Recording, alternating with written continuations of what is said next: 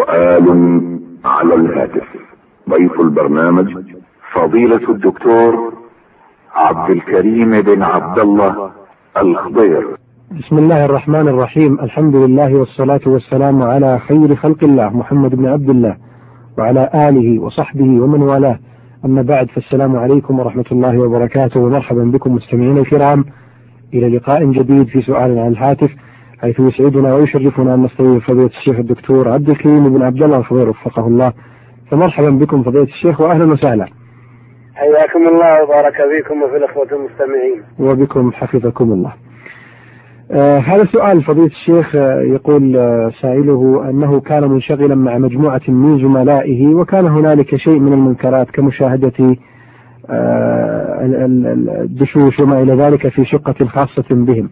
يقول فرارا من هذا الوضع وإن كان ليس هنالك أمرا يعني كبيرا لكن حتى أسلم لديني يقول آه، أنني آه، وضعت لي مجموعة من الإبل ربيتها لألهو بها عن مثل هذه المجالس. كما يذكر هنا في السؤال أيضا يقول وقد أربح منها شيئا من المال لكن الأصل في نيتي هو الذهاب عن مثل هذه المجالس. لكنني بعد فترة سمعت حديثا معناه أن من رب الإبل دخلته الخيلاء ويقول إنني أخشى من مثل هذا الخلق وأكرهه لأني أعلم أن الخيلاء هي من آه، رداء الله عز وجل أو كما ورد في الحديث. آه، سؤاله هنا فضيلة الشيخ يقول هل هذا الحديث أولا صحيح؟ ثم ما حكم تربية الإبل؟ إذا كان القصد منها التلهي عما هو آه، شر ثم إذا كان القصد المتاجرة والربح. الحمد لله رب العالمين وصلى الله وسلم وبارك على عبده ورسوله نبينا محمد وعلى آله وصحبه أجمعين. أما بعد فصنيعه إذا فر من محرم إلى مباح أو إلى مكروه هو عمل طيب لأن المكروه أخف من المحرم. على أن تربية الإبل مع ما فيها من كونها يكتسب منها مربيها شيء من الشدة والغلظة كما جاء في الحديث الصحيح آه، إلا أنه أسهل من المحرمات الظاهرة الواضحة من مشاهدة الفجور والخنا و... والنساء وما أشبه ذلك نعم. وما يلقى في هذه القنوات من الشبهات والشهوات الفرار منها طيب ولو بشيء لا يترتب عليه كبير فائدة. إلا أنه لو انشغل عنها بما ينفعه في أمر دينه ودنياه لو كانت تربيته للإبل للتجارة أمر طيب ما في إشكال لأن التجارة أمر مطلوب وكونها يكت... وكونه يكتسب منها شيء من الكبرياء وشيء من الشدة والغلظة هذا شيء مشاهد وجاء به الخبر. وجاء في الحديث الصحيح الكبرياء إزاري والعظمة ردائي ثم نازعني في شيء منهما. آه، جاء الوعيد في ذلك لا أحفظ بقية الحديث. المقصود أن آه، تربية الإبل للتجارة ما فيها أدنى إشكال ولا نعم. عمل مباح إلا أنها إذا شغلت عن الجمع والجماعات جاء الذم من هذه الحيثية. فلا يجوز للإنسان يفرط في الجماعات يفرط بصلاة الجمعة من أجلها. وجاء في الخبر أيضا آه، أن البداوة جفاء يعني البعد عن عن آه، مواطن تجمع الناس. اللهم إلا إذا كانت آه، أوقات فتن فالعزلة مطلوبة. يوشك أن يكون خير من المسلم. غنم يتبع بها شعب الجبال يفر بدينه من الفتن. فإذا كان القصد الفرار إذا شعف الجبال لتربية الأغنام وتربية الإبل آه، فرارا بالدين فهذا أمر مطلوب لا سيما في, في, في الأوقات التي يخشى فيها الإنسان على دينه. نعم. لكن يا شيخ بالنسبة للقضية التي يسأل عنها تحديدا وهي قضية الكبرياء هنا وما قد يحدثه تربية الإبل آه، في النفس من ذلك. هو يسأل عن هذه القضية بالذات. لا شك أن المخالطة والمعاشرة لها أثر في التكوين في التكوين الشخصي. فإذا خالط الإنسان الغنم حسنت أخلاقه ورق طبعه. بخلاف ما إذا خالط آه، الإبل فإنه في الغالب يعني يستفيد منها شيء من من طبعها التي هي الجفاء والغلظ وما أشبه ذلك. لكن إذا جاهد نفسه فضيلة مع ذلك لو لو ربى نفسه وتعاهدها ما يضره إن شاء الله تعالى. نعم. إذا على هذا يكون الجواب في هذا حفظكم الله أنه لا بأس من هذا مع مجاهدة النفس في آه، يعني عدم الانسياق وراء آه، ما يجده الإنسان في نفسه من من من المرغبات في مثل هذه الأمور. لا إشكال في هذا والأصل في هذا الجواز نعم. وابن الصدقة التي تحت نظره عليه الصلاة والسلام لها راعي بأمره وإذنه وتكليفه عليه الصلاة والسلام. فلا أدنى إشكال في الجواز. نعم. لكن على الإنسان أن لا ينسى نفسه من التعاهد. نعم. أحسن الله إليكم فضيلة الشيخ ونفع بما قلتم. هذا أيضا سؤال يقول من أخيكم ومحبكم في الله هاني الشاعر من الرياض يقول ورد في الأثر أن الله سبحانه وتعالى أوحى إلى موسى عليه السلام أتدري لما رزقت الأحمق؟ قال لا. قال ليعلم أن الرزق ليس باحتيال. أو ليعلم أن الرزق ليس باحتيال. هل هذا الأثر صحيح؟ وإذا كان صحيحا ما توجيهكم للذين يتحايلون على الناس سواء ببيعهم أو معاملاتهم من أجل حصولهم على الرزق وكثرة مالهم. وجزاكم الله خيرا. ما لا الأثر هذا لا أعرفه. نعم. الأثر لا أعرفه. وأما الذين يتحايلون على الناس كونهم يكتسبون أحيانا بواسطة الحيل هذا من باب الاستدراج لهم من باب الاستدراج لهم. والواقع على مر الأيام يدل على أن المحتال في الغالب لا يكون غنيا في الغالب نعم. المحتال وأن صاحب الصدر السليم والنية الصالحة هو الذي يرزق نعم. أحسن الله إليكم فضيلة الشيخ نأخذ هذا الاتصال. نعم. السلام عليكم. عليكم السلام ورحمة الله. سؤال تفضل يا أختي سؤالك. فضيلة الشيخ هذه سائلة تقول آه، المصاب بسلس البول عزكم الله هل له أن يمسح على الجوربين إذا كان مقيما أو كان مسافرا؟ نعم له ذلك. حكمه كحكم غيره. نعم. الفرق بينه وبين غيره أنه يتوضأ لكل صلاة بعد دخول وقتها. أما بالنسبة آه، لبقية فروض الوضوء فهو كغيره يغسل وجهه ويديه ويمسح رأسه ويغسل رجليه أو يمسح ما عليه من الخفين أو جوربين. جزاكم الله.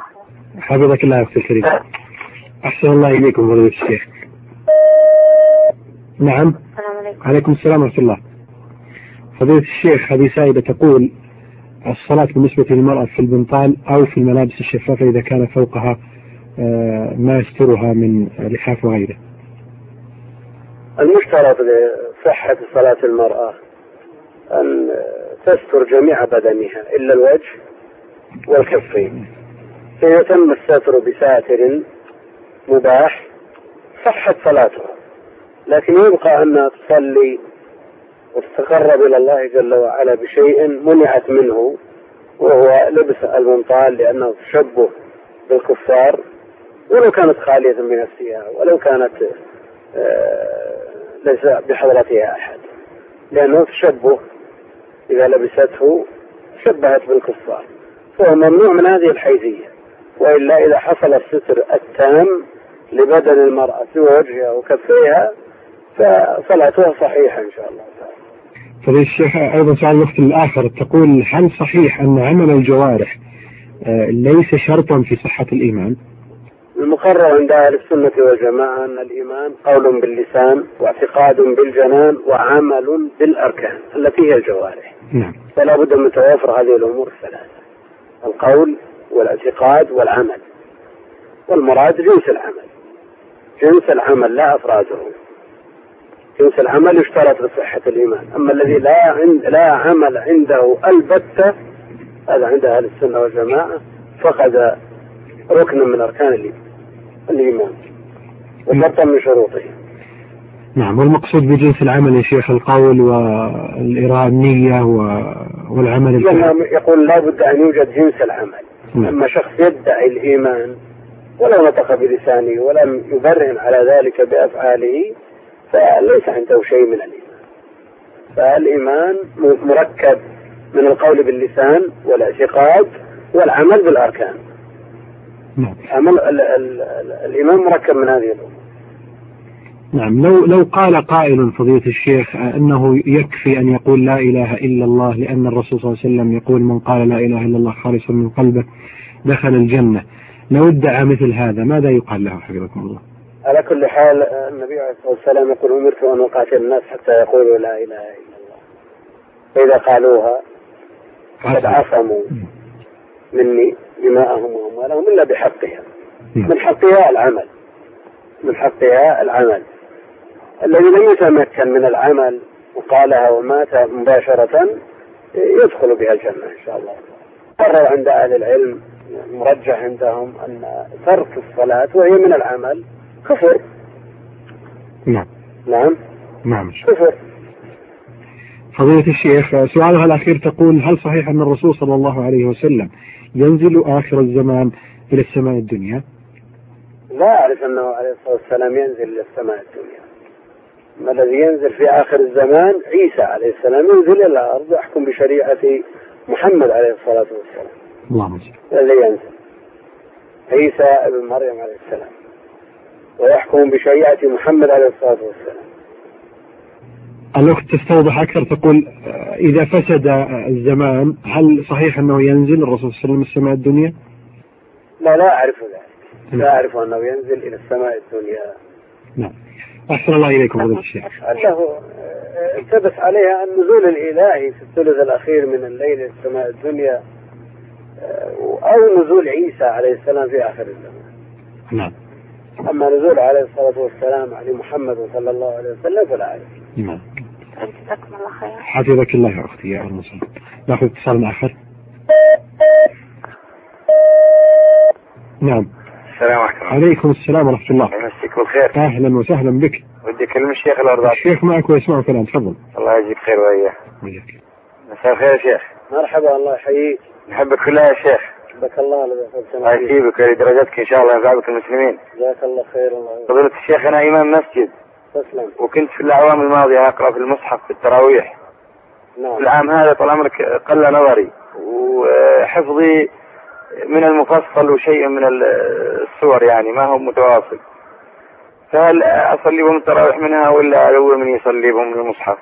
والله لو وكلت أحدا يصلي بهم يسمعون القرآن كاملا لكان أولى. أثابك الله يا شيخ حسن الله إليك. السلام عليكم. أحسن الله إليكم فضيلة الشيخ اتصال آخر. نعم. السلام عليكم. عليكم السلام ورحمة الله. سؤال على الهاتف. تفضل الشيخ معك. الله يجزاكم خير. أهلا وسهلا بك. الشيخ موجود؟ الله معك تفضل. السلام عليكم. وعليكم السلام ورحمة الله وبركاته. كيف حالك يا شيخ؟ الله يجزاك خير. خير الله يثيبك ويحفظك. أسمع الله يحفظك. هل يجوز إلقاء الحج والعمرة عن أحد والدي وهم أحياء وقادرون على أدائها؟ ولكن عجز مني على تكاليف مجيئهم إلى هنا. القادر على الحج المستطيع ببدنه وماله لا يجزي أن يحج عنه أحد لا بد أن يحج بنفسه. نعم. حج عن الغير إنما يكون بالنسبة للعاجز إذا عجز يحج عنه. إيه بس أنا هنا في البلاد هذه الله يحفظها وأهلي هناك في اليمن.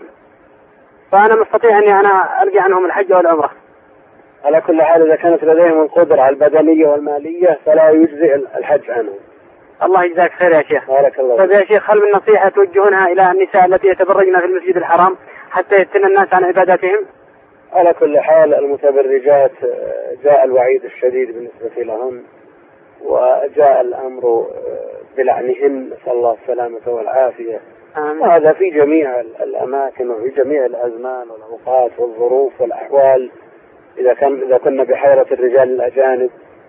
لكن آه، يكون الأمر أشد في الزمان ال- ال- ال- الفاضل وفي الم- الم- المكان المقدس. يعني يشتد الأمر نسأل الله السلامة والعافية. مع الإشكال مع الأسف الشديد أن نرى في مواطن العبادات شيء من المخالفات. شيء من المخالفات. وهذا سببه وسبب انتشاره وكثرته التواطؤ على عدم الإنكار. يعني كثير من الناس يرى المنكر ولا ينكر.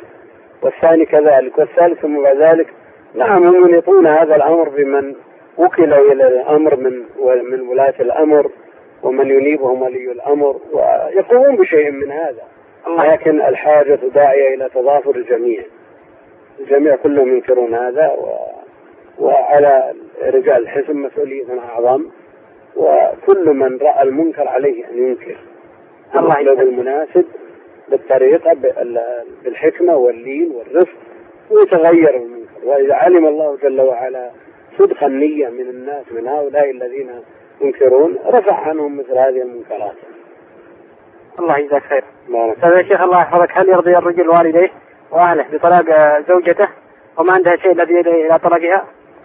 على كل حال الرسول عليه الصلاة والسلام يقول لعبد الله بن عمر أطع أباك. فإذا كان الإبن يستطيع مفارقة الزوجة نعم. ما كل شخص يستطيع مفارقة زوجته بلا بلا ضرر عليه وعلى ولا على أولاده. ومطلب الأب وجيه يعني سبب الطلب من الأب أو الأم له وجه. له وجه شرعي فلا بأس. وإذا ما إلا إذا لم يكن هناك وجه مجرد تعسف والولد يتضرر بذلك فلا طاعة للمخلوق في مثل هذا. الله يحفظك. لأن هذه أمور قد لا يستطيعها الإنسان. مثل الأكل والشرب لا يستطيع الوالد أن يلزم ابنه أن أن يأكل من طعام معين أو يشرب من شراب معين أو يمنعه من ذلك. مما أباح الله له. لكن إذا امتنع ولو كانت الرغبة موجودة برا بوالديه يؤجر على هذا. الله يجزاك خير يا شيخ. بارك الله أسأل الله أن يجزاكم خير ويحفظكم. بارك الله السلام عليكم. وعليكم السلام ورحمة الله وبركاته. نأخذ اتصال آخر. نعم.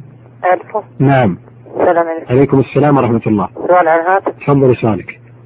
فضيلة الشيخ هذه سائلة تقول إن امرأة تطلب الزكاة منها تقول أن زوجها قد تركها وأنها مستأجرة للبيت وشيء من ذلك تقول من أربع سنوات وأنا أعطيها الزكاة وشيء من الصدقات. فهل يعني فعلي هذا صحيح؟ وهل لا بأس علي ولو لم أستخبر فعلا عن هذه المرأة وأعرف حالها تماما؟ الصدقة أمرها واسع وأما الزكاة فينبغي أن يحتاط لها. لكثرة من يحتال لكثرة من يحتال لجمع الزكاة. يوجد من يحتال وهو غير محتاج وصار على حساب المحتاجين. في هذه الحالة يسأل عنها ويتأكد من حاجتها. وإذا غلب على الظن صدقها وظهرت الأمارات والقرائن تدل على ذلك آه، فلا مانع حينئذ إن شاء الله تعالى من صرف الزكاة إليها من من غير إقامة بينة. وفيه وحدة كانت على خلاف إيه. على خلاف ما ما تدل عليه حالها لأن سألت الزكاة وظاهر الحال ظاهر حالها أنها غنية لا بد من إقامة البينة. فضيلة الشيخ آه، السائلة أيضا تسأل تقول أن أختها لها عندها جارة وهذه الجارة محتاجة آه، ويعرفون حاجتها فعليا. آه، لكن معروف زوجها بأنه يعني لا يواظب على صلاة الجماعة. وأيضا يشرب الدخان وشيء من ذلك. تقول هل أصرف الزكاة عن تلك المرأة إلى هذه المرأة جارة أختها؟ هذه المرأة إذا كانت تصلي وهي من أهل الزكاة مسلمة فقيرة محتاجة تصرف لها الزكاة بغض النظر عن زوجها إذا كان محتاجا هو. أما إذا كان غنيا منفقا فلا يجوز صرف الزكاة لها. هذه إذا كانت تحتاج وهي مسلمة بمعنى أنها تصلي ولا تستعمل هذه الزكاة في محرم تستعين به على معصية الله فتدفع لها الزكاة. ولو كان زوجها مقصرا ولو كان زوجها مقصرا. نعم. فالزكاة لها ولأولادها. نعم. هذه النية كونه يأكل منها يأكل مما يأتيهم من الزكاة هذا لا يضر إن شاء الله. بهذه الإجابة مستمعينا الكرام نصل إلى ختام هذه الحلقة. نتقدم في ختامها بالشكر الجزيل لفضيلة الشيخ الدكتور عبد الكريم بن عبد الله الخبير الذي أجاب على استفساراتكم الهاتفية مستمعينا الكرام. نلقاكم بإذن الله تعالى وأنتم بخير. والسلام عليكم ورحمة الله وبركاته.